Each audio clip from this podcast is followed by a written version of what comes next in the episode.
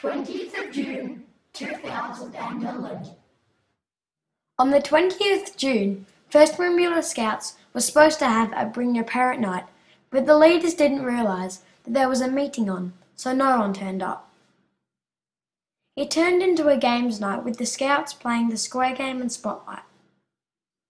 Even though it was a bit of a fail, it was really fun and we hope to do it again next time.